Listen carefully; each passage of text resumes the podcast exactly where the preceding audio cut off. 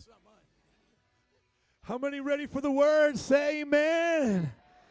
Amen. Look at your neighbor and say, I ain't afraid of no stinking rain. Come on, you braved that rainstorm this morning. I'm so glad you're here. Open up your Bibles to 1 Corinthians chapter 9. We're in the middle of a sermon series today called Spiritual Disciplines. Last week we had All Nations dinner. How many enjoyed all the food? Can I get a what what for that? We had over 250 people here. That's a part of our soul winning summer. So if you missed it, you missed out on over 20 different nations representing their food. Had it in both services. It was an awesome service. But you're here today. So look at your neighbor and say, I'm glad you're here. Amen. I'm glad that you're here. You brave that rainstorm. You can take it. And if you can uh, take it, you can make it. Amen you can make it in life. Let's look to this passage, 1 Corinthians chapter 9. In the spiritual discipline sermon series, we're on lesson 5. I'll get into that in just a moment. But if you're joining with us, this has, uh, for the first time, this has been our sermon series all summer long. You can go back online and check out all the other ones. But here we are at 1 Corinthians chapter 9, verse 24. If you're there, somebody say, I'm there. All right, if not, look up at the board. Do you not know that in a race all the runners run, but only one gets the prize? How many are getting excited about Summer Olympics? Anybody going to start watching it? When does it start, by the way? August. Perfect. My family's going to be excited about that. I want to teach my children to compete, to win in life. How many want winners? Now, listen, I'm not going to be one of those parents that get mad if my kids lose. I'm being honest with you, as long as they tried. You know what I'm saying? But I believe that we need to compete in such a way as to get the prize. How many like winning? Okay? Winning is actually biblical. How many want to win spiritually?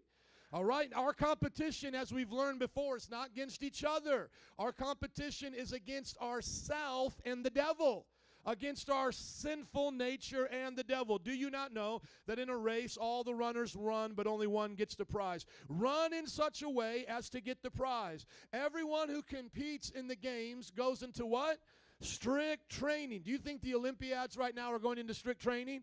Do you think they're taking it serious? Man, they're going to be starting in a few weeks, going into that competition where all their life's work is going to be put on display. I guarantee you they are going into strict training even right now, and they have been for years, some of them their whole life. Let me ask you a question. As we've been learning about spiritual disciplines, putting our spirits into strict training, making our body our slave, have you been doing it? Have you been applying the teachings week after week after week? Today we are on lesson five of spiritual disciplines. Have you been applying the four spiritual exercises you've already been taught? I hope that you have. Everybody say, I'm trying. Come on, somebody say, I'm doing.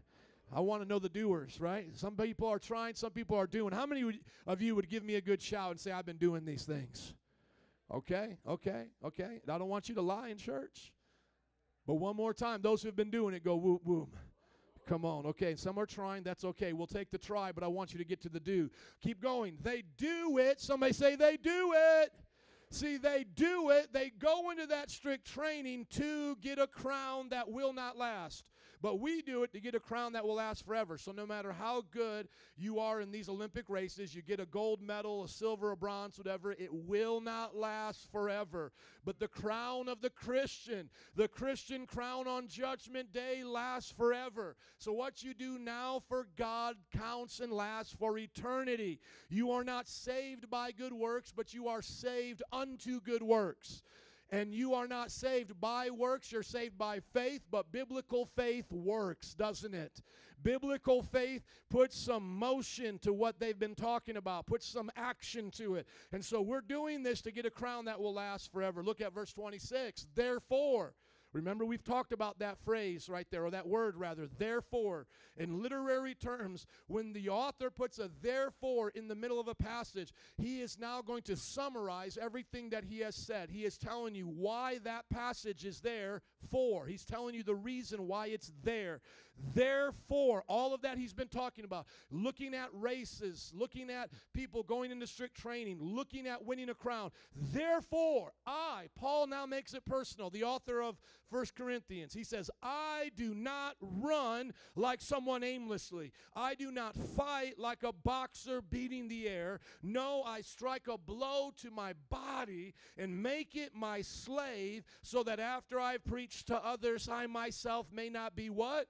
disqualified for the prize. Do you see the application? Everybody look at the passage. It's our fifth week reading it. Do you understand this passage?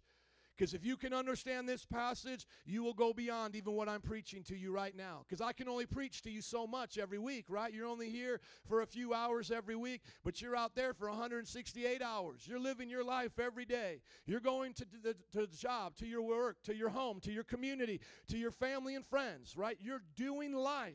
Do you get this? Look at Paul's point right here. It's very simple. If you don't run in such a way as to get the prize, you will lose and you will not lose temporarily, you will lose for eternity. You get disqualified in your Christian race, you get a foul called on you, you don't make it in. Jesus said it like this Many will say to me on that day, Have we not done all of these good works? And he will reply back to them, I have not known you. You are a worker of iniquity. Depart from me. Do you want to hear that on Judgment Day? Now, listen, do I believe in the security of the believer's salvation? Absolutely. I am not insecure that I'm going to lose my salvation like my wife loses her phone every day in our house. And I have to go to the iPhone app and then ping that thing, beep, beep, and it starts binging somewhere. And I know all the women are mad at me for making fun of my wife because, yes, she's pregnant with four kids and doing homeschool, and she's the best woman ever. But I just wish there was a way that she would know where her phone was at. That's all that I ask. And I know it's maybe too much to ask, but uh, it's just it's just the way it is around my house. And you know what? I don't think salvation is the same way. I don't think one day you're going to wake up and go, oh, what happened? Where's my salvation? Oh, Jesus doesn't love me anymore. Oh, I'm going to go to hell. No, I believe in the security of the believer. I believe that once you are saved, you can be saved for all of eternity with no doubt in your mind, no no uh, no shadow of turning. You can have absolute security in your salvation. Can I hear an amen to that? But I believe you can walk away from your salvation. I believe you can turn your back on God. The Bible is full of examples of those who have done that. Not accidentally, not like losing a phone, where did it go? But no, intentionally, Judas walked away from God. He disqualified himself. He was a believer in Jesus. He did the works of Jesus. He was part of the 72 that were sent out to cast out demons and do all of these wonderful things. And yet, over time, greed disqualified him. And it wasn't just the one sin of greed greed, it was the sins of greed that hardened his heart in unbelief. Somebody say, Show it to me, Pastor. I would love to show you how the heart is hardened and how people are disqualified. Go to Hebrews chapter 3. I did a whole study on Hebrews. You can find it on our website. Look up the word uh, Hebrews or look up the word salvation. I did it in Liberty Baptist Cemetery, I mean seminary, to get my master's degree. I did it on the understanding that salvation is secure but it can be walked away from. Some people believe that you can never lose your salvation, so I don't like the word lose, but I believe you can walk away from your salvation. Now look at it here. These are the warnings of Hebrews. Look at Hebrews chapter 3, verse 7. Paul said, I don't want to be disqualified. Do you think Paul took seriously his disqualification? Like, do you think he understood the rules? Do you think Paul wanted to make and win the race, to make it to the end? Can I hear an amen? Look at Hebrews chapter 3, verse 7. So, as the Holy Spirit says, somebody say the Holy Spirit speaking. Come on, the Holy Spirit speaking to us today, right now. Somebody say today. Thank you. If you hear his voice, do not harden your hearts as you did in the rebellion during the time of testing in the wilderness, where your ancestors tested and tried me, though for 40 years they saw what I did. This is why I was angry with that generation. Can God get angry with a generation? If he was angry with the generation in the past, you think he's angry with generations in the present?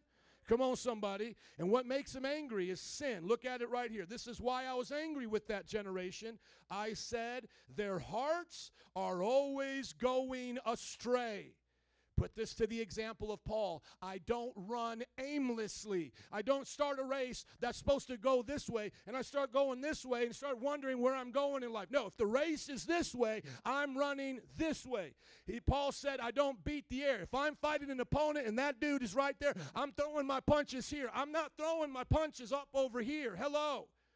This is what makes God angry is when we go astray.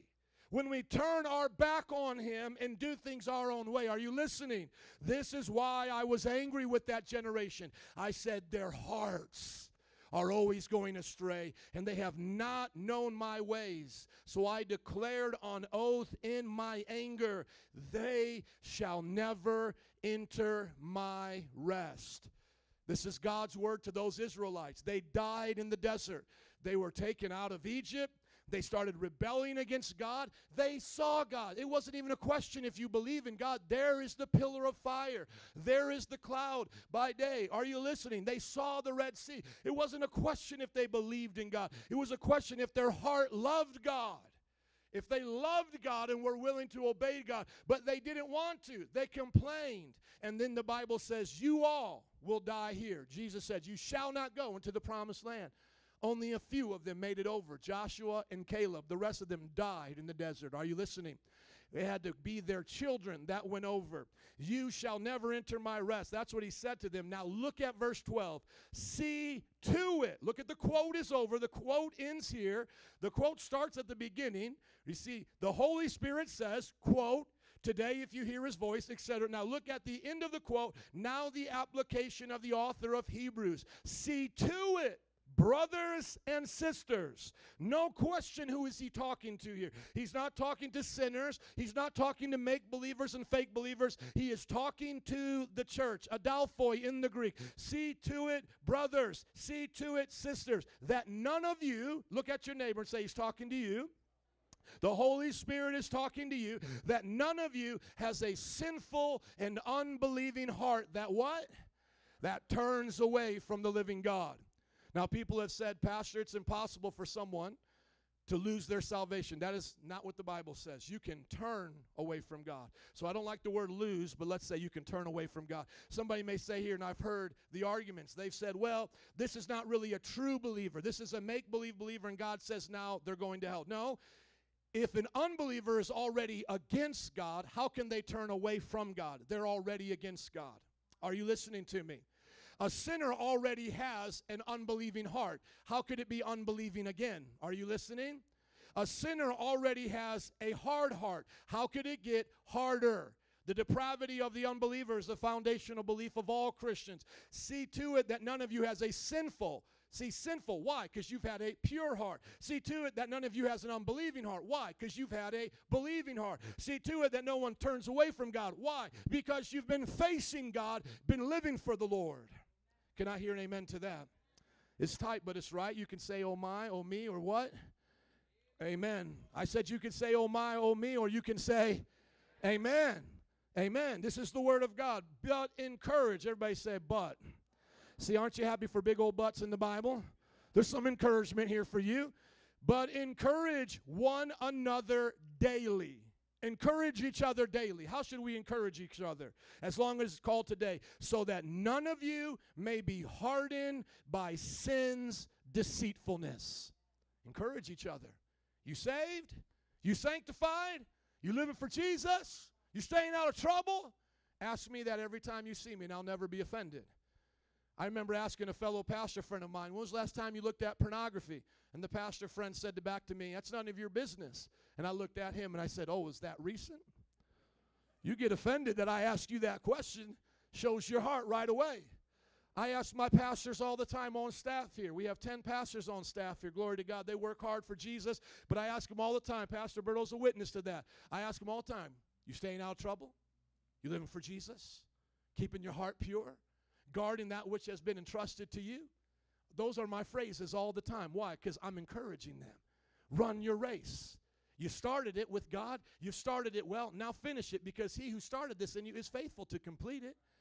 Don't let your heart get hard. Don't turn towards unbelief.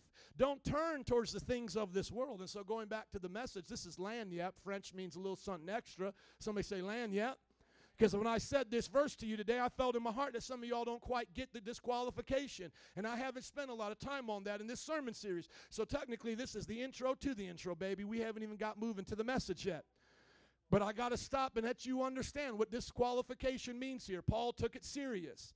And so, spiritual disciplines is not like you're just choosing whether or not you want a six pack. You see, when we're talking about spiritual exercises, let's be all honest here. Not many of us have six packs, but a lot of us may be healthy, right? We have our blood pressure under control, we have our blood sugar under control, our body weight's under control, but not a lot of six packs. You can be in shape and not have a six pack, right?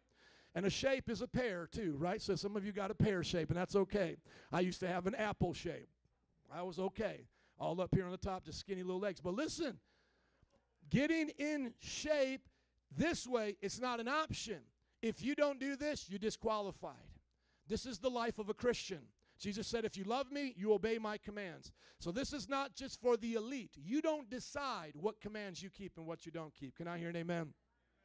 That's our passage. Now, as I said before, we are in lesson five of spiritual disciplines. That means we've gone through four. And so I'm praying with you as we're going through this and applying this with you so that I would grow as well. I don't want to leave, uh, I, don't, I don't want to be in the past and keep looking backwards. I want to keep looking forwards. I want to grow in Christianity. How many want to grow? Amen. So let's talk today about praying and worshiping. These are some of the greatest things we can do as Christians. They display our love for God and they will truly transform our lives. Look here at the introduction. Praying and worshiping are the foundational activities in the Christian's life that bring God's presence and power. But sadly, most Christians don't know how to properly pray or worship.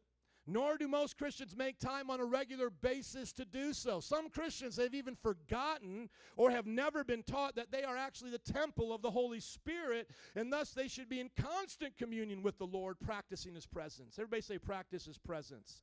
Thank you. Turn with me to 1 Corinthians chapter uh, 3, verse 16. I want you to see that you're a temple of the Holy Spirit. How many got a big old temple? Man. How many got a five bedroom house for Jesus right now? Amen. Some of y'all just got a little little condo for Jesus. Y'all ain't getting that. Your body is the temple of the Holy Spirit.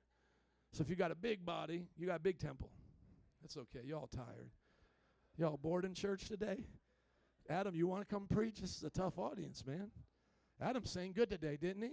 Let's give it up for Adam in the band. Thank you, guys. Thank you. Don't you know that you yourselves are God's temple and that God's Spirit dwells in your midst? If anyone destroys God's temple, God will destroy that person, for God's temple is sacred, and you together are that temple.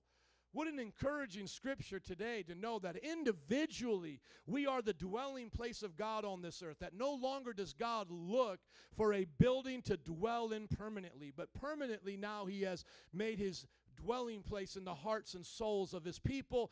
And then together we are that sacred temple. So, as Peter said it like this, we are the living stones of God, and then together we're built up into the living house of God. Isn't that amazing? And so we shouldn't take that for granted. So, as today, as we're looking at the spiritual disciplines as of prayer and worship, we should really keep this concept in mind that we are practicing the presence of God, that we are having an awareness of God's Spirit in our lives. Do not let a fruit, a nut, and a flake, a granola Christian, or a pant wearing yoga practicing person take spirituality away from you.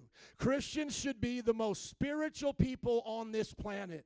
When I was talking yesterday to some liberals who were out protesting and doing Black Lives Matter stuff, which I thought was awesome, but you know, they're from the liberal slant, you know, uh, supporters of burning, all of that. When I went to talk to them, I said, How can you ground what you're saying? Tell me how you ground that all lives matter. And they even had a sign that said, Peace unto all men, or peace unto peace be unto all men on earth, or something like that. I can't remember, but um, it's the phrase of what the angel said. What did the angel say? Peace there we go. But they left out goodwill to men. So they said, peace on earth.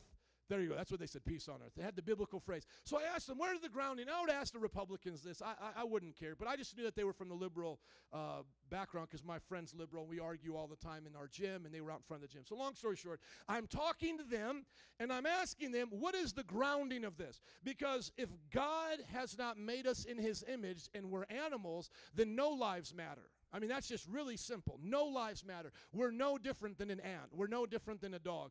No lives matter if there isn't a God. So he's kind of appeasing me. I'm talking to this guy, and he's like, Yeah, I do kind of believe in a God. And I'm like, Okay, but what God? Because now when we're talking about the kind of God we serve, once again, only certain lives are going to matter. If you're talking about the plethora of Indian gods, you got to adopt the karmic cycle. And the karmic cycle is going to teach a class and a caste system, which means the way you lived in this life will be determine uh, the way you um, are living in this life will determine your next life. So if you're born as a suffering child, that life doesn't matter because that life is suffering from a previous bad thing they did.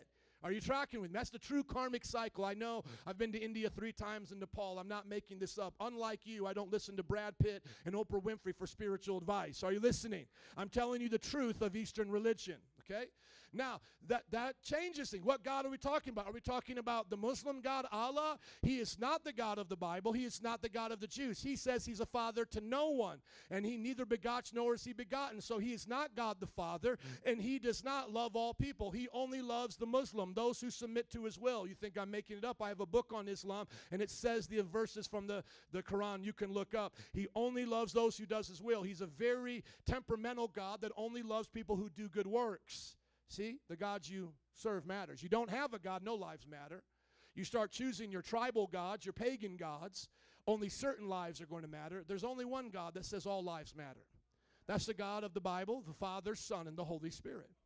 So I was beginning to talk to him about this. And the long story short, he said, Well, what are you getting to? What are you getting to? Politics, spirituality, religion? And I looked at him, and here's my point for this. I said, I'm talking about all of that, sir. Spirituality, religion, politics, it all comes under God.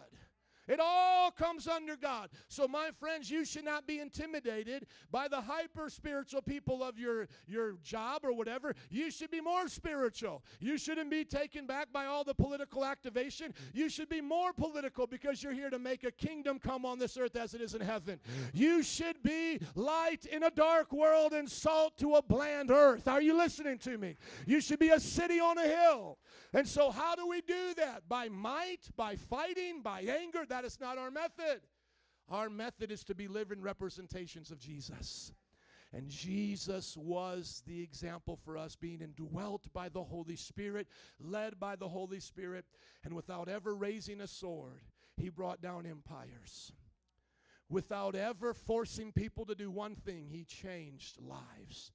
Never had to force anyone never had to manipulate his will, and that he, that yet he changed nations, changed generations, and he's changed hearts in this life, in this place today in lives. Amen.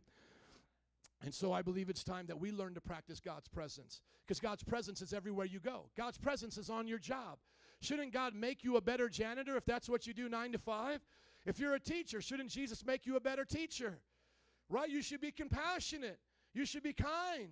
Jesus says, Love our enemy, because people hear me preach like this and they go, What does that mean? We hate the Hindu and the. No, I love them. I'm the one that's done three mission trips there. Hello. I love all nations. I love all people, but that doesn't mean we all agree. Hello? If, if, I, if I love my dad, let me just talk about precious relationships. Let me even forget that. I, uh, my children, there's a deeper love for my children than I have for anybody on this planet. Can any parent understand that?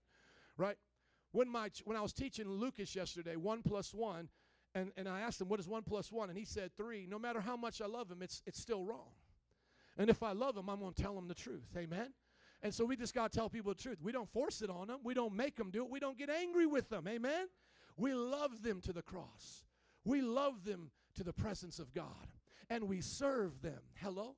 We serve our Muslim neighbors. We serve our Indian believers. We, we serve our, our, you know, whatever, the, whatever religion they are. We serve them.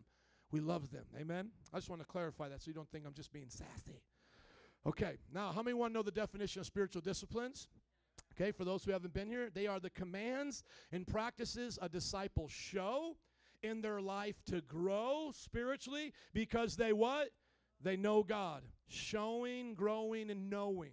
Or knowing, showing, and growing. Depends how you want to look at it. We've gone over those before. There are 12 spiritual disciplines. Number one, Bible reading. These are just in any order, and some may have a little more or less depending on what pastor or teacher you're listening to. Family order, scripture memorization, and soul journaling. You have been taught these. How many have been doing them? How many? Let's let me just get. Don't lie now. I just want an amen if you've been doing these. How many of you have been regularly reading your Bible? Amen. How many of you have been having your family in order as the Bible teaches? How many of you have been practicing scripture memorization? How many of you have been writing down things from your heart and soul? Amen. And how many of you are ready to learn to pray and worship? Amen. And then next week we'll talk about discipleship and Christ likeness. Do you think that's important? That's kind of important. Amen. Uh, Christian service, doing all work as unto the Lord, doing all things as unto the Lord. The best businessman, Christian businessman. The best doctor, Christian doctor. If your Christianity makes what you're doing worse, you're doing Christianity wrong. I'm going to say that again. Nancy, tweet that for me, please. I don't want to forget that. If Christianity makes what you're doing nine to five wrong, you're doing Christianity wrong. Christianity should make better everything you do in this life. Amen? Public evangelism, sharing our faith. Spiritual meditation. There is meditation in the Bible. Psalms talks about it. That the blessed man meditates upon the law of the Lord day and night. Not the crooked chicken, right? But upon the what? The law of the Lord. Financial stewardship. You can do yoga as long as you don't worship their God. Amen. Just let you know. You can do the exercises. Financial stewardship, Christian fellowship, and church involvement. How many are excited about those? Can I get another amen? Are you glad you came to church this morning? Okay, let's look at praying. I got a lot to go through, so just look at the screen and then we'll turn to some scriptures as we need to. Here is the command to pray. It's two verses, or two words in one verse. Jesus wept is the shortest verse because the words Jesus wept are shortest. Jesus wept when you count out the actual letters.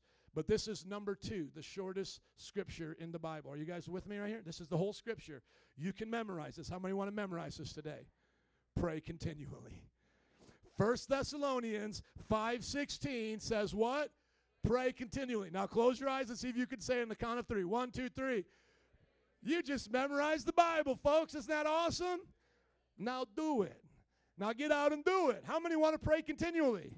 Could the Bible have made it more clear to how often He wants us to pray? Just pray before you eat a meal. Is that what it says? It's good to pray before you eat a meal because why? You are to pray continually. Uh, should you just pray before you go to bed? Lay me down to sleep at night. I pray to the Lord my soul. No, but you should pray before you go to bed because you are to pray continually. You should pray in church. Why? Because you are to you are to pray in traffic because you need to pray continually. You should pray on your job because you need to pray continually. Now, does this mean you have to do some elaborate, outspoken prayer? No, I'm going to give you a different kind of definition of prayer if that's what you think is prayer. If you think prayer is speaking in Elizabethan language, oh, thou greatest God of heaven, thou art, you know, that is not the definition of prayer. Here it is to communicate with God by talking and listening. You can talk with your words and you can talk with your heart. How many of you are talking to yourself right now? Or at least thinking to yourself. That's a form of communication. How many don't think to themselves? I just want to know. Is there anybody here that doesn't think? How many think to themselves? Okay.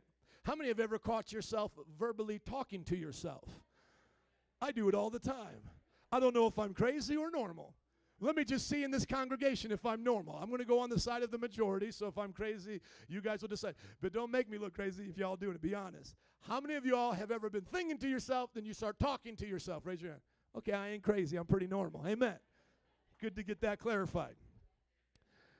Now, prayer is not just us talking to God, reciting for our fathers and Hail Marys. No, because Mary's not God. She shouldn't be talked to in that way, anyways, right? So we only talk and pray to God. That is a form of obedience. He's never told us to pray to anybody else but Him. I don't want His mother, brother, or best friend. I just want Him. Amen? Okay, so we're communicating to God, but how many know you also got to listen? Listen. This is where a lot of people miss it in prayer. They're not listening to what God says. So I ask them, Have you prayed about it? And they go, Oh, yeah. And I, and I go, Well, what did God say? And they go, Well, I, I didn't hear anything. And then I ask them, well, do you know how to hear from God? And, and I'll be honest with you, a lot of people, even in this church, well, well, Pastor, no, I don't even know how to hear from God. And this is where we got to understand that prayer is a two way communication. God wants to talk to us. He said in His Word, My sheep know my voice, and to another voice they will not listen to. And so, what we got to understand is that God speaks to us through our heart. He can speak out audibly to our ears, but most of the time He's going to speak to our heart. And that's how we're going to know Him. And His voice in our heart is going to sound like our thoughts, it's going to come in the form of our thoughts. God's radio frequency to our heart is through the mind. And so the mind is not going to create a separate voice for God when God starts giving us His mind. We're not going to hear God uh, interrupt our train of thoughts and all of a sudden, hey, I'm God. Hey, you still you still there, Joe? Just want to talk to you for a minute. This is me, God, up here. Th- that's that's a form of mental illness. In all honesty, and sometimes atheists think that's what we're saying. Is that all of a sudden I hear a separate voice in my head I don't hear a separate voice in my head when I say God is speaking to me. I hear God through my mind. God speaks through the soul. The soul is your mind, will, and emotions. God is a disembodied mind. Now, that may blow your mind to think about that, but God is a spirit. God doesn't have to be limited to a physical cantaloupe sized brain to communicate and have thoughts. God is immaterial, and so his mind is not attached to a brain. Now, when Christ came in the flesh, he became the God man, 100% God and 100% man. But God's brain is bigger, or God's mind, Jesus' mind rather, is bigger than his earthly brain, because his divine soul is from all of eternity. Is everybody tracking with me? So the brain is just a tool of the mind, and God's mind is all knowing and is everywhere present. And sometimes I think we, we get into this intimidation, or, or rather, we not intimidation, but we get uh, misinformation and we start believing the lies of our culture and don't think that God cares. Let me give you an example. Did anybody remember seeing the movie Bruce Almighty? Bruce Almighty. And so he becomes God, which is, of course, sacrilege and idolatry, but for the sake of the example, follow along. So he becomes God, and now he goes to check on his prayer requests, and all of a sudden the prayer requests are coming through the email, and they're coming up so fast. He's like, oh my gosh, how can I do this? And I think sometimes we feel that way. That in a world of 7 billion people, how is God going to take time to actually hear my heart? How is God going to take time to actually respond to me? But can I just give you something to think about? Imagine God being bigger than the entire universe that he could hold the entire universe just in his hand like this. If God could hold the entire universe in his hand, just, just think of that image for a moment. Couldn't he have the mind to comprehend all that's going on in that universe? If he created it and it's bigger than it, think about this. I don't want to make God out to be an image of man, but I want to use an example of the earth so you can understand. The Apple computer has a hard drive that can comprehend all the information that's going on inside this computer all at once. The ones that made it are greater than the hard drive itself because they had to create that hard drive. Listen to me. If a creator can make something to comprehend everything in the system, doesn't that show us that God, as a creator, can be greater than the entire universe and all the knowledge that we hold in this world? It is nothing for God to be able to hear what you're saying. Another example if Facebook can adequately post all of our things at one time because they literally have farms of servers. If you don't know what that means, that means that, that um, Facebook has bought acres of lands, they build these warehouse buildings, and what we would call towers, uh, CPUs, they have lined up in there like as if it's like it's a farm. They have thousands of them, and that's what allows them to process all of our information. Are you listening? But if Facebook can handle 1 billion people communicating one uh, back and forth, don't you think God can handle it bigger than, I mean, more than that? Does that, doesn't that, does that help you? I'm trying to help you to understand you're not insignificant. God knows who you are. He knows how to communicate with you. He's not too busy for you. He's not distracted. Your prayer doesn't get lost. And He also wants to communicate back to you. And He wants to speak to you in the language of your heart. Now, there are nine kinds of prayers. How many want to learn about praying? Amen. Let's go to Ephesians chapter 6, verse 18 for the most popular kind, the prayer of request. Ephesians chapter 6, verse 18, and then you'll see that there are different kinds of prayers in this passage as well. Ephesians chapter 6, verse 18 says, Pray in the, on how many occasions? All occasions. With how many prayers? All kinds of prayers and requests. With this in mind, be alert and always keep on praying for all the Lord's people. Pray also for me that whenever I speak, words may be given me so that I will fiercely make known the mystery of the gospel. Everybody say all kinds of prayers. So we are to pray on all occasions with all kinds of prayers and requests. So that's why we have in the Bible multiplicities of prayer, multiple kinds of prayers. You may not have known this. So what I have done in our notes is I've listed them out and given you scripture reference for every one of them so that you can be encouraged. Now, does God care about you even if you don't do it this way or know about this way? Absolutely. But as a mature believer, you want to get better at your prayers, don't you? You want to grow up so you can go up to another level. Amen? How many know gravity works even if you don't understand it? Okay, prayer works even if you don't understand it, but I do want to help you to understand it more. Amen? Okay, so the prayer request, very simple, is us requesting things from God. God loves to hear our requests. Now, I've heard had people tell me, Pastor, why should I pray about something when I can do about uh, do something about it? You know, uh, somebody says, Hey, you know, pray for me to get a job, and an atheist or somebody critical comes along and says, Well, why don't you just get a job, kid? What's wrong with you? Well, here's the thing: why not do both? See, God has created us to do both. You know, to to have a car, did you need Henry Ford or a factory? Hello, you needed what? To have a car, you needed Henry Ford, the inventor, to bring the information, and then you needed a what? A factory to put it together. So, how are cars made? With Henry Ford or a factory? Both. With prayer and answers to prayer, does it come from just letting God know you need something or going out and doing something? Both. See, God is in the world through our physical activity, but He's also spiritually moving behind the scenes and doing things that we can never do. See, I understand that I have worked hard as a pastor. And so the result of a church that is growing and moving forward is a part of what I am doing here. But there are things that God has done behind the scenes that I could have never have done, and if I wouldn't have prayed and asked him to do it, we would not be here today. Are you listening? And so, yes, there are things in your life that you will do, and God will bless those efforts. But here's the thing if you do not pray, there are things you will never see happen because there are things that only will happen through your prayers. Yes, I understand you can get rich without God. Oprah Winfrey doesn't believe in God and she's rich. But Oprah Winfrey doesn't have the marriage that I have because I've prayed and sought God for my family. Hello? Her and Stedman ain't married, folks. Why are we listening to her on marriage advice? She's not married. And she's not a mother, so why should we go to her for advice? Hello? You see what I'm saying? This is what we need to get real with it here. You see, yes, she went out and did some things in the sand with the oper- uh, with, with the things God gave her. God gave her sand and ability to make sand castles, but in the end of the day, the sand castle goes away. What you're building, if it's for Jesus, will last forever. Remember what Paul said? They do it to get a crown that doesn't last. Empires in this world are nothing but sand castles. But what we build for Jesus Christ lasts forever. Amen? Okay? The prayer of repentance. How many have ever had to pray that prayer before?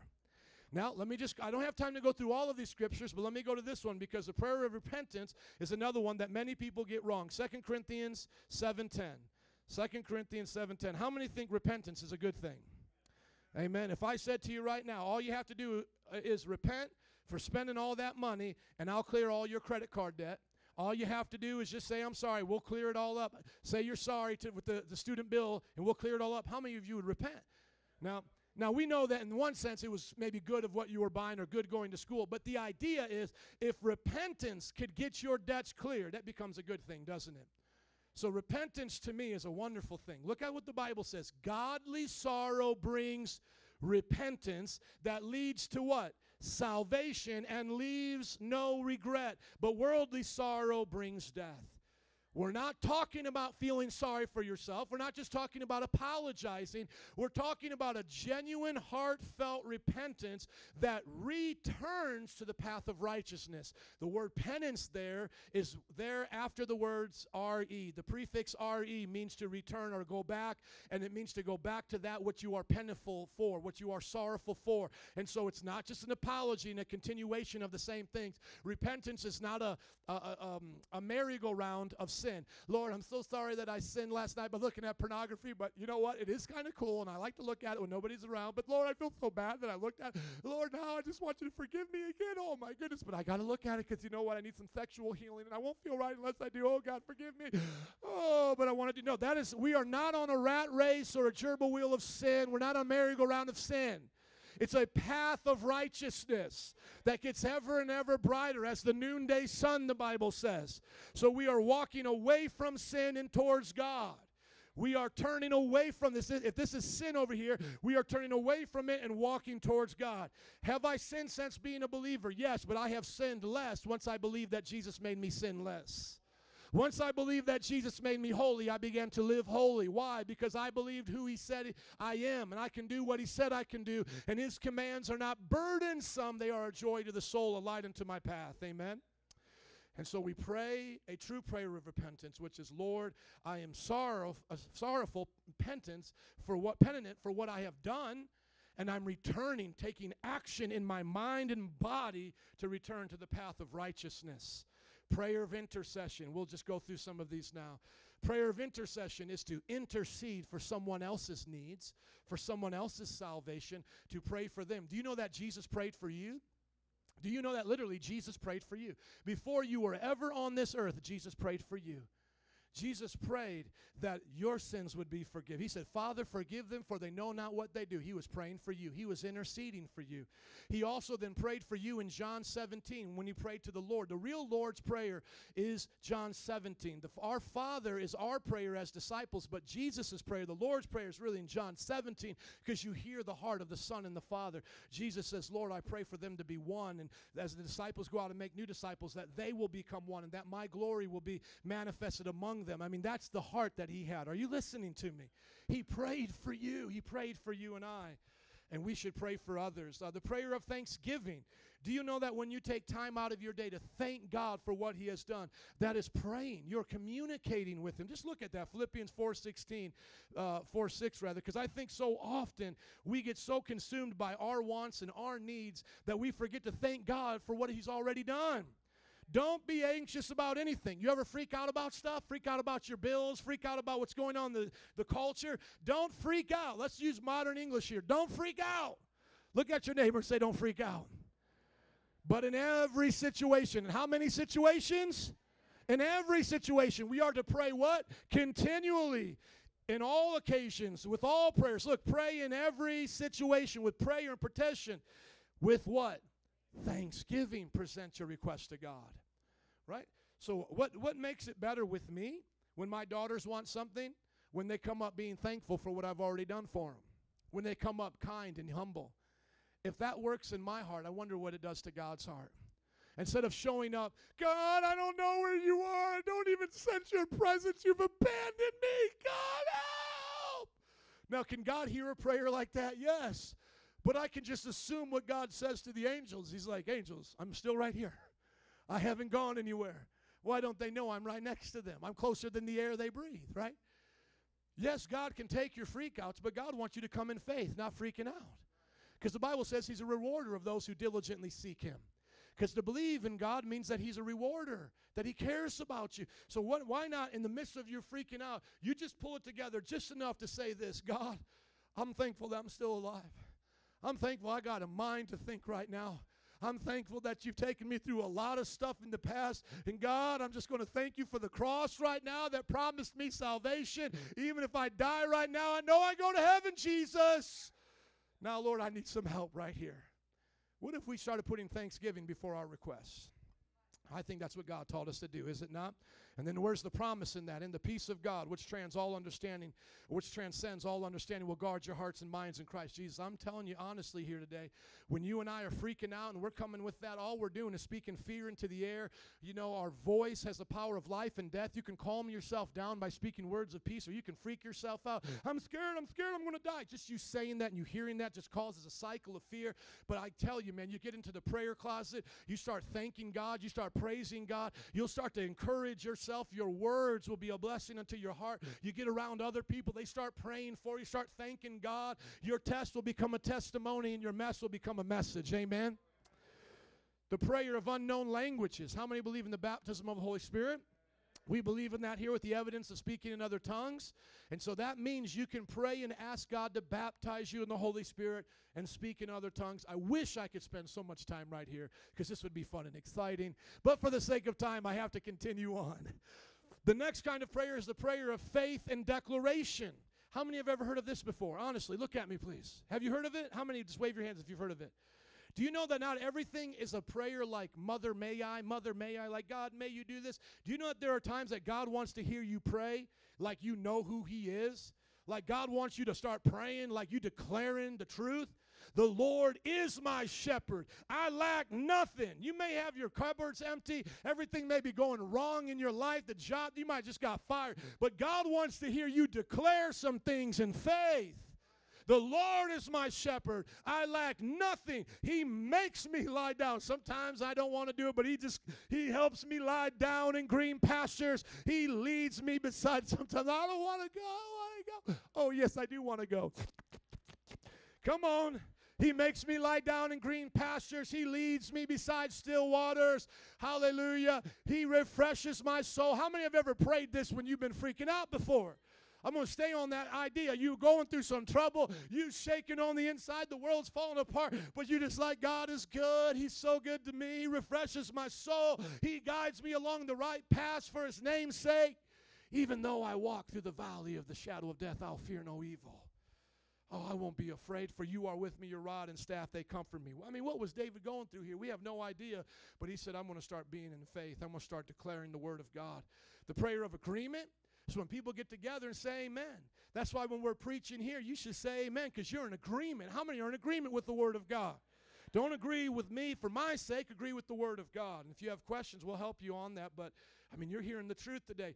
Prayer of spiritual warfare. How many believe that there's a real devil out there? He don't like you. He's come to destroy you and your family. And I don't know if anybody's seen the movie War Room. I haven't, but I've heard enough about it to say they made a movie about my mom. That's about my mom. How many got some praying moms in this place or came from a place where somebody prayed for you? You know, that's what my mom did. My mom prayed for me when I was a sinner and kept warring against the devil, saying, You won't have my son. You need to go to battle for your life, for your children's life, for this nation. I could show you stuff from the 50s and 60s that all said we would be where we are right now if we stopped praying and stopped living holy. The reason why we're here right now and everything hasn't crumbled is because for the last hundred years, there's been men and women of God here that have built a foundation. Now, I know this generation wants to tear it apart in the next 30 days, but I believe that we can keep building on it, and we need to fight against the devil. Our battle's not against flesh and blood, but against the powers of wickedness in high places. Amen? And the prayer of persistence. Can I end with this? Luke 11 9. Look at Luke 11 9. I love what Jesus said here in this parable about the persistent widow. She didn't give up. She kept knocking on the door till she got what she was looking for. And then he gives the example for us in prayer. So I tell you, ask and it will be given to you, seek and you will find, knock and the door will be open to you. For everyone who rec- everyone who asks receives, the one who seeks finds, and to the one who knocks the door will be open.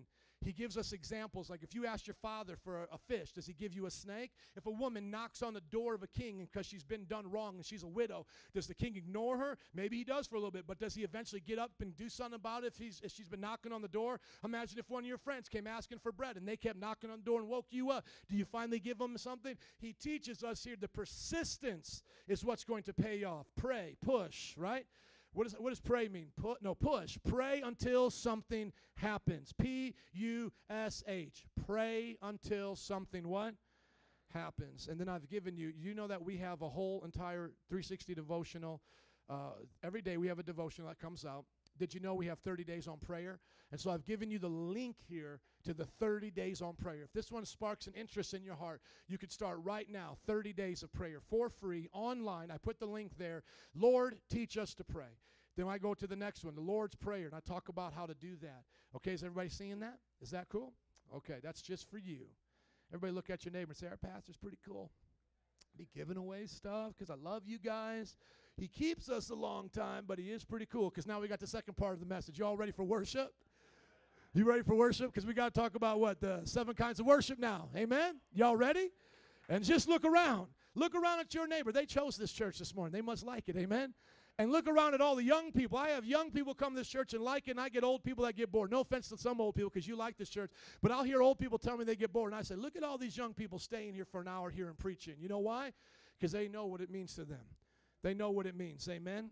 There are plenty of churches teaching 20 minute messages down the road. I'll invite you to go to them. I'll give you some brochures and pamphlets. Amen. But we're going to teach you the Word of God here. And I hope it's not boring. Is learning about prayer boring? How about worship? Is it boring? No, look at the command to worship here. The command to worship, John 4 23 through 24. Yet a time is coming and has now come when the what kind of worshipers? True worshipers. Are you a fake worshiper or true worshiper? Do you even know the difference? So you got to know. When the true worshipers will worship the Father in what? Spirit and in truth. For they are the kind of worshipers the Spirit seeks. Now, all you got to do, you don't have to be a theologian to figure it out, but to know a fake worshiper, just, just switch around spirit and truth, and you know what fake worshipers are. They worship in the flesh and in error. Everything's either based in the spirit or in flesh. So if you are not a true worshiper, instead of worshiping God from your heart and your soul, you're just doing it in the flesh to please man like some gospel choir, you know, promoting their music to get put on the TV and all of this, and all the people up, up on the gospel choir living ungodly, or a worship rock band where they're out getting drunk after the worship, uh, you know, message. Hello. That's in the flesh. I don't care how good it sounds and how it works your emotions. Your flesh will lead you to death. The spirit leads to life. Truth is what comes from God's word. I don't care how good the music is, if it's not preaching the truth of God's word, it's an error and will lead you astray. If you hear people telling you that they, they love to worship, but they don't believe in the Father, Son, Holy Spirit, that kind of worship will not lead you to the truth. So you need to know doctrinal truth and you need to have the Holy Spirit, for they are the kind of worshipers the Father seeks. Isn't that what the Bible says? For God is what? Look at verse 24. Let's help the preacher so we don't stay another hour. It will go better for you if you help me now, okay? I know you guys kind of sleepy. It was a little rainy this morning when you got up. But can you help me today? I'm still preaching. I'm still sweating and into this message, okay? Verse 24. Let's read together. One, two, three. God is spirit, and his worshipers must worship in the spirit and in truth. Amen. How many want to be that kind of a worshiper? Okay? You don't want to be an aimless worshiper. You don't want to be beating the air worship. You don't want your worship to be ineffective or unproductive or in air or in the flesh. So let's look at the definition of worship. It's to love and honor God with your spirit and in biblical truth. That's pretty easy, isn't it? Now, thankfully, the second part will not keep us here that long, but I am going to ask that the band would come up because using instruments is a form of worship, as you'll see, and we're going to do all this together. Can we do some Holy Ghost aerobics? All right, let's all stand up. Come on, stand up. Okay, everybody stretch out. Come on, stretch. There you go. Okay. Those of you who have been a part of our church for some time, you have learned about the seven kinds of worship. We'll participate in them together. Okay? I will be your Richard Simmons for Jesus. Are you ready? Okay. Okay. Worship and surrender. By the way, the seven kinds of worship are found in the Old Testament in the Hebrew. And so you have the Hebrew words here Yada, Tehillah, Barak, Hallel. Anybody hear, hear Hallel before? Hallelujah, Hallel, right? Ha ha, Hallel, Toda, Zamar, Shabak. That one just gets you excited to say it, right? Shabak, Shabak. Help me. Shabak. you a little soft on that right now. That's okay, because we go into surrender. Let's worship in surrender. Here's how you can do. You can just raise your hands. The Bible says, lift up your hands unto the Lord. Our culture uses it as a stick up. So here's a Holy Ghost stick up. Put them up and surrender to God right now some things in your life. As a form of worship, you can surrender your burdens right now. You see how powerful worship is? Take time out every day. Lord, I surrender my life. I surrender my burdens. I surrender my pain. I don't want to take it with me anymore. Tell them in your own words or in your heart right now. Come on. Now we're going to Tehillah. We're going to worship with a new song. You know, when we're up here worshiping, most times we're doing karaoke in some way or another, right? Like you're singing along with somebody else's words, somebody else's voice. But the Bible says that you can actually sing a new song. So, what we're going to do, what's the root key? What, what key are we in right here? C. Just play key, the C then. C. Just a little bit louder because I don't want people to be embarrassed. C.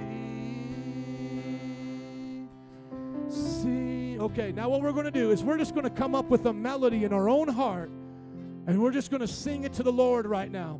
What I'm going to do to help you in this so it's not weird and awkward is I'm just going to give you how I would start by just saying, I love you, Lord.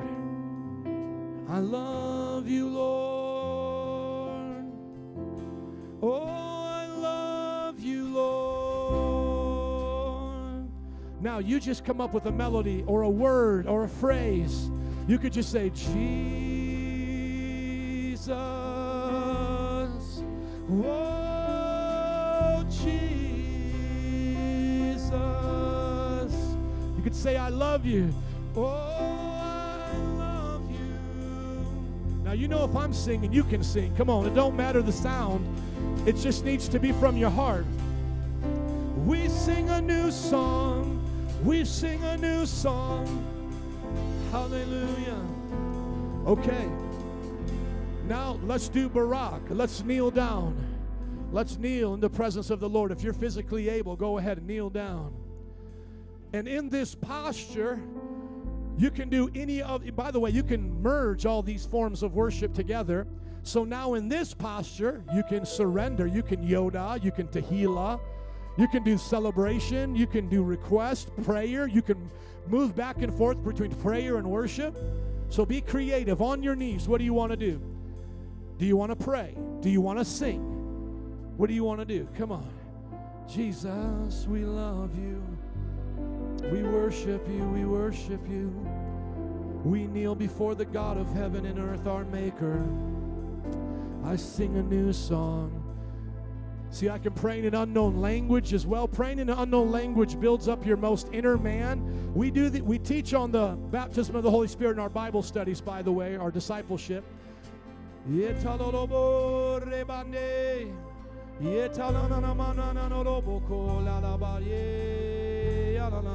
Paul said, I sing with my mind and I sing with my spirit. Read that in 1 Corinthians 14.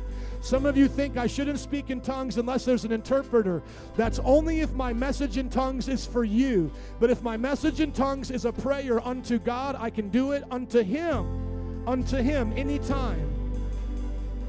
Come on. Barak, Barak. All right, now let's stand up. Worship in celebration. I need uh, Lawrence up here. Can we get Lawrence up here? I want us to do that gospel riff. Remember how we practiced it and it got really fast and exciting? Because we're going to get excited. Are you ready? Yes. I don't know if you've convinced these people. Are you ready, Vinny? Yes. All right. Woo! You can celebrate. Come on, clap. Whatever you do, don't just look at me. Hold on, stop, stop, stop, stop, stop. Whatever you do right now for 30 seconds as we celebrate, don't just look at me. This is your time to worship. This is not just their time to worship. This is everybody's time to worship. Woo! Come on.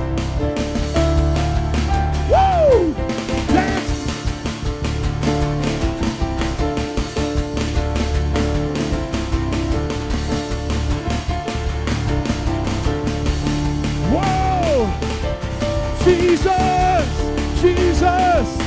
Jesus! Jesus! Jesus!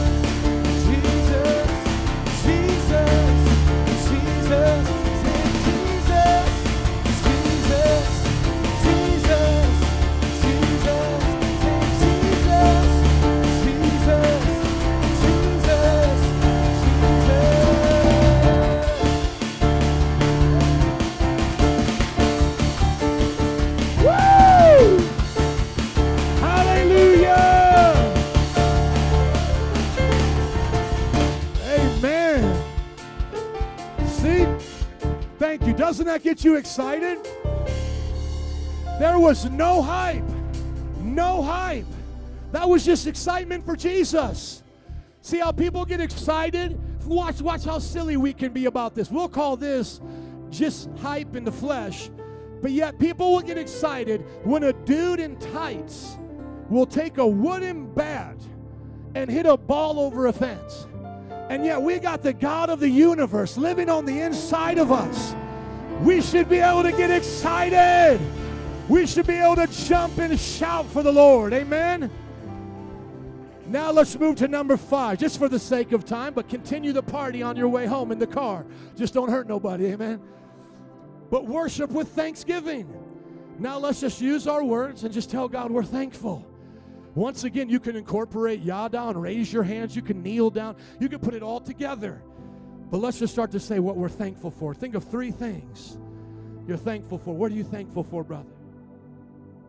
My family, uh, wife, kids. Amen. Amen. What are you thankful for, Adam?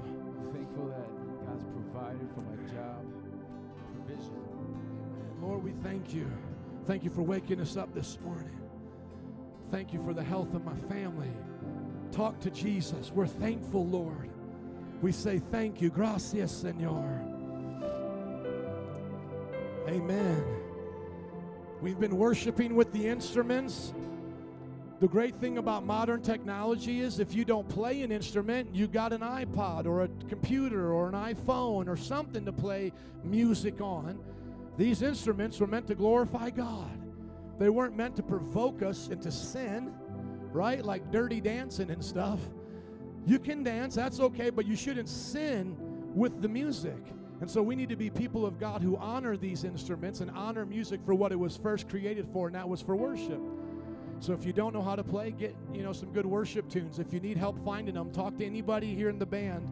They'll tell you where you can get all of the songs we sing at church. And then lastly, worship with shouts of praise, which we had did before Shabak. So are you ready on the count of three? We're going to shout. One, two, three.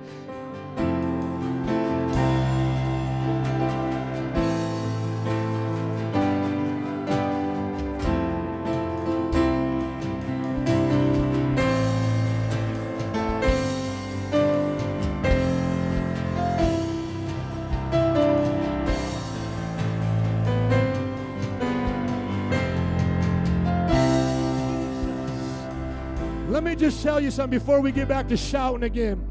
Do you know that they say, as we talked about being anxious for nothing, all that, that some of the therapists teach a shout therapy because when it's all in your mind and you're just in a, a, a battle with yourself, sometimes just a shout will break the cycle in your mind. And see, God knew this so long ago the emotional healing that comes when you shout. And so, so often I'll be by myself in the car and things will be getting, you know, crazy in the church or whatever, finances, and I'll just say, Glory to God, you are alive in me. You are with me, Jesus. You are with me. I am not alone. I have you on my side. I'm more than a conqueror. And I'm telling you, something breaks on the inside. Let's shout again on the count of three. One, two, three. Hallelujah. We're more than conquerors. We are more than conquerors. Jesus. Jesus. Glory to the Lamb. Glory to the Lamb of God. Jesus. Jesus. Let me give you these practical things in closing now. Here's what we need to do. Number one, in closing, we need to remember to practice the presence of God everywhere we go. What are these things that are appropriate on our job? Well, you can meditate in your heart and pray to the Lord when you're on your job. You may not be able to shabak on your job, right? Because then you get fired. See, that's what I'm trying to say. You're doing Christianity wrong if it doesn't make your job better. So use wisdom on how to apply these things, but you can do them everywhere as long as you're being sensitive to the presence of the Lord. The second thing is is make time to be alone with God every day. You know, 30 to 60 minutes. Give God what you've been given Facebook. Give God what you've been given your boyfriend or girlfriend. Give God some time to speak to you. Go on a prayer walk with Jesus. Christians talk about a prayer closet because Jesus said, Go into your closet and pray. Get alone and pray. Make time to do these things, pray and worship. Number three, include the other disciplines while you're praying and worshiping. Many times I will memorize the scripture, worship it back, and pray it back to God at the same time. I'll be singing it and I'll be praying it. You can soul journal, write down stuff while you're praying and worshiping. Write down songs, you know, that God gives you. Number four, for a helpful method, just if you like exercises, you like structure, which I would say don't be dependent upon them. But in our Disciples That Make Disciples book, we talk about how to use the Lord's Prayer, Our Father which art in heaven, and then also the stages of the tabernacle as forms of prayer. So, like for example, with Our Father, you're going to pray an hour, right? You may not be able to stay focused for an hour. Here's an easy way to do it there's five steps. Six if you include the last part but let's say there's six okay? So six steps of the lord's prayer. You could pray each one for 10 minutes. Our father hallowed be thy name thy kingdom come. Uh, our father which art in heaven hallowed be thy name. Take 10 minutes and just hallow the name of god Thy will be done on earth as it is in heaven. Take 10 minutes to pray God's will upon your life unto the earth. You get that? Give us our daily bread, you know. Pray for God to bless you, your family, and God to use you for others. Lead us not into, to, or uh, forgive us of our trespasses as we forgive others. Forgive and be forgiven. Number five, lead us not into temptation. Pray that for 10 minutes. Everybody tracking with me? Stay focused for an hour. And then the last 10 minutes, give Him praise. For thine is the kingdom, the power, and the glory. Amen. And then there are stages in the tabernacle. We don't have time to get into that. And then lastly, join together with others. Pray with your family. How many think you should pray with your family? How many should pray at church? Amen. We have a prayer meeting half hour before every service. Come early, youth service, adult service. They always we always pray. Go to life groups. I have a special link here for the life group that we've started in this new quarter, July, August, and September. It's called the Encounter Prayer Night Life Group. The next one is July 26th, and it's going to be here at the church at 7 p.m. You can come and pray and worship with us. How many think that's pretty awesome? Amen. Look at this closing scripture, James 4 8. Altar workers, would you come, please? Thank you for your patience today, everyone. James 4 8. Come near to God, and he will come near to you. Let's just end with prayer right now and some worship. Father, we thank you for today. We want to come near to you. We want to give you everything in our lives, Lord. If you're here today and you want to surrender some things to God, would you do it right now and just say, Lord, change me, rearrange me? If you need to repent of some things, will you do it now? If you feel like you're going through something and you need God to encourage you, would you ask Him for help now? And then, if you need some encouragement from others, come see these altar workers at the end. We're going to close in worship today, like we always do. And we always end in worship and prayer, don't we? So, today, if you need prayer, you can come to one of these at the front or worship with us.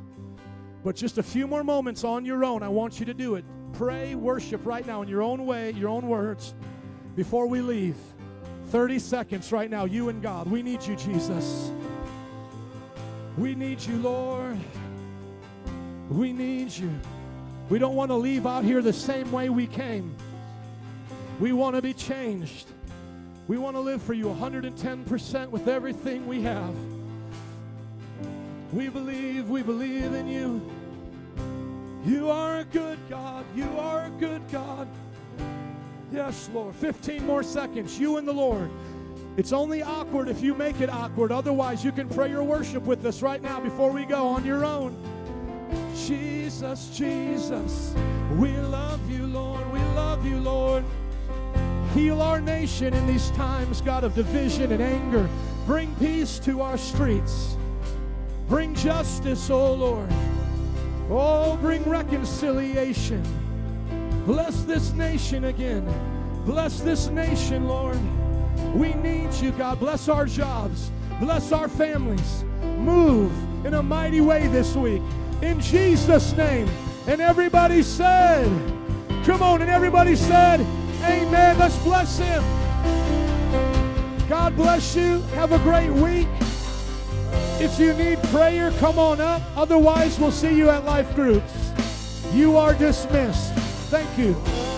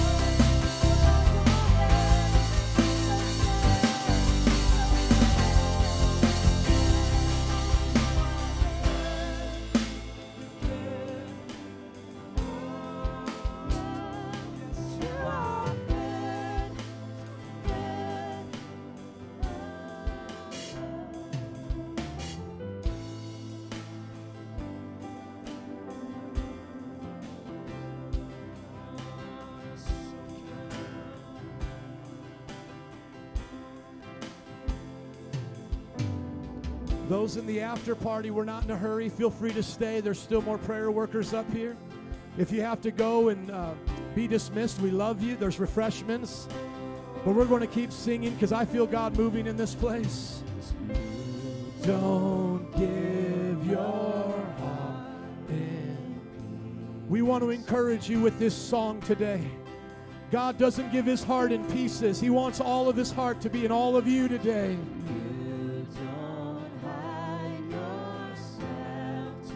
God doesn't hide himself to tease us. If you feel you're going through a season where God's not there, he's only doing that to draw you closer to himself. Don't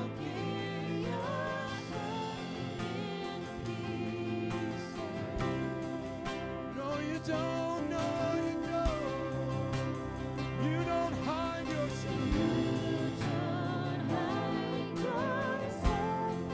If you're going through a hard time today, know that God is there with you. Keep pushing, pressing in, pray until something happens.